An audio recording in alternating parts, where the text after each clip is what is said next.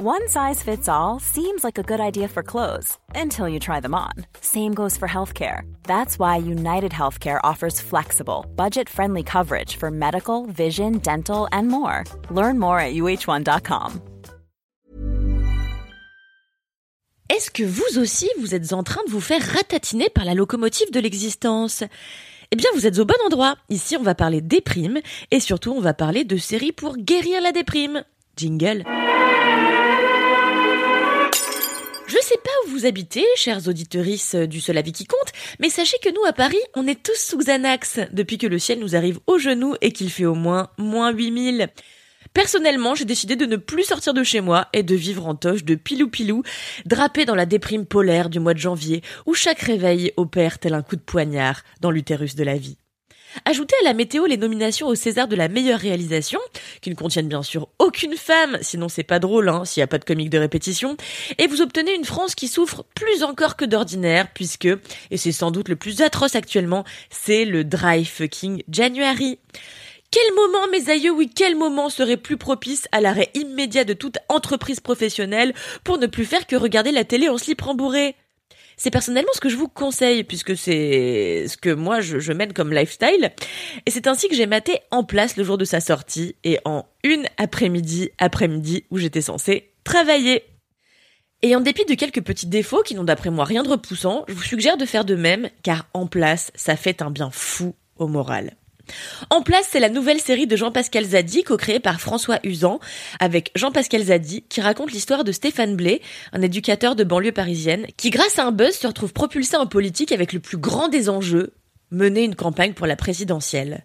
Son positionnement, à gauche évidemment, son credo, manger bien, pour rien.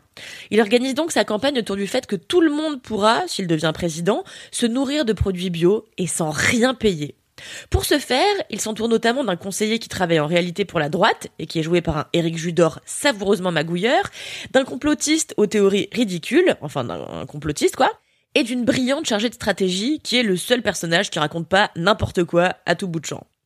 Ensemble, la petite troupe va être portée au second tour des élections et va devoir affronter Corinne Douanier, candidate écoféministe, une sorte de Sandrine Rousseau, dont toutes les démarches sont sincères, mûries et radicales. La France d'en place a donc droit, à la fin de sa première saison, soit à son premier président noir, soit à sa première femme présidente. Une révolution politique qu'il fait bon d'imaginer après les désespérantes élections de 2022 où aucun candidat de gauche n'est arrivé au second tour. Vous l'aurez compris, en place à des airs de tout simplement noir, ce qui a parfois été reproché dans les colonnes des magazines spécialisés à Jean-Pascal Zadi, dont certains disent qu'il a du mal à se renouveler. Moi, je suis partisane des obsessions et autres marottes scénaristiques et filmiques, et je suis donc absolument ravie d'avoir eu droit à encore un peu de Jean-Pascal Zadi, enhardi par ses velléités politiques. Bon, une fois que j'ai dit ça, j'ai rien dit. Ce qu'il faut retenir, surtout de En Place, tout d'abord, c'est que c'est drôle. Et c'est encore ce qu'on attend de Jean-Pascal Zadi, qui depuis Craignos a su déployer l'éventail du pitre formidable et se perfectionne encore dans l'écriture de ses dialogues. D'ailleurs, la force de En Place réside surtout dans ces dialogues, ces échanges pleins de quiproquos et d'entourloupes entre les personnages, qui sont distillés d'un bout à l'autre des six épisodes et rythment un programme devant lequel il est impossible de s'ennuyer, tant son corps est gainé et ne s'éloigne jamais dans des contrées autres que celles énoncées en début de série. Il n'y a pas de place pour le contemplatif ici, c'est l'action qui domine. Justement, en parlant d'action, en place c'est vraiment drôle parce que les situations qui s'enchaînent sont toujours doucement ridicules, voire risibles. De la venue de Stéphane en Corrèze, où il sauve un homme du suicide, au débat de l'entre-deux tours, où son père vomit des horreurs sexistes devant la France entière. On ne croit à rien, mais on rigole à tout. Je veux faire de toi le prochain président de la France. T'en as pas marre de tous ces blancs politiques qui nous ont fatigués. Y a personne qui nous représente, tu vois, des gars comme nous. T'es noir, toi? Parce que tu fais turc, mon pote. D'aucuns reprocheront à En Place d'être dépolitisé, mais c'est précisément parce que Stéphane Blé est un homme incompétent, contrairement à la candidate qu'il affronte, c'est-à-dire Corinne euh, Douanier. Il ne connaît rien au milieu qu'il pénètre et n'a aucune idée de quelles mesures concrètes et n'a aucune idée de quelles mesures concrètes il veut mettre en place pour faire prendre à la France un nouveau virage.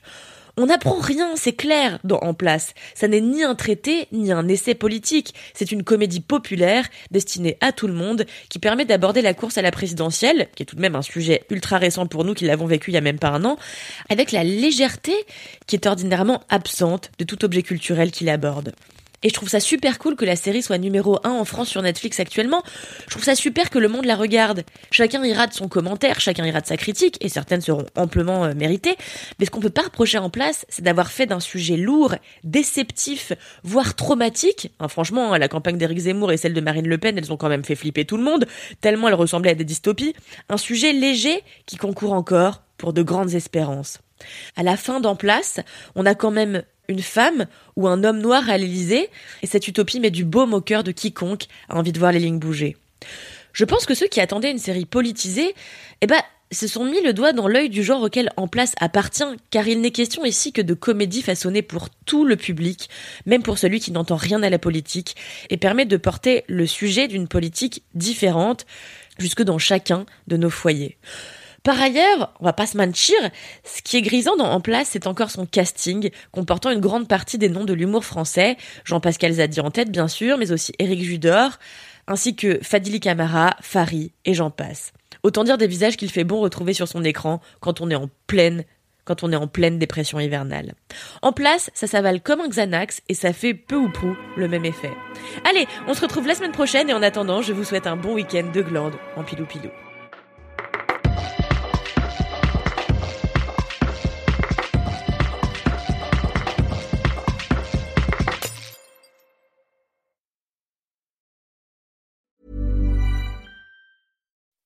When you make decisions for your company, you look for the no-brainers. If you have a lot of mailing to do, stamps.com is the ultimate no-brainer. Use the stamps.com mobile app to mail everything you need to keep your business running with up to 89% off USPS and UPS. Make the same no-brainer decision as over 1 million other businesses with stamps.com. Use code PROGRAM for a special offer. That's stamps.com, code PROGRAM.